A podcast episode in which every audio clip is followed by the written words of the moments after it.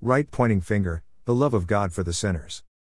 For God so loved the world, that he gave his only begotten Son, that whoever believes in him should not perish, but have everlasting life. John 3:16. God showed us his love by sending his son to die for us in our place. There is a big reason that make Jesus the son of God, to come down to us it is love. God sees that it was unreachable for us to reach to him. He come down to us by his son, to save us from death to give us life, to become the way to get God's forgiveness. Sin was the problem, the reason what brings separation. This was the barrier, blockage, between God and us. God wants us to know Him. His will is all human being come to Him and have relation with Him. For restoring the relationship with God for forgiveness, there must be a sacrifice that must be present. Because we can't do it, God make the way, by being both the forgiver and the sacrifice presenter. Jesus Christ come and be the sacrifice and present as holy and blameless sacrifice before God.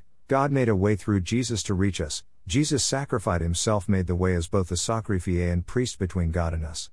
And he finished it all, and he has seated at the right hand of God at the heaven, that any one that come through him may get total forgiveness from their sin by the blood of Jesus, so they can have restored relationship with God.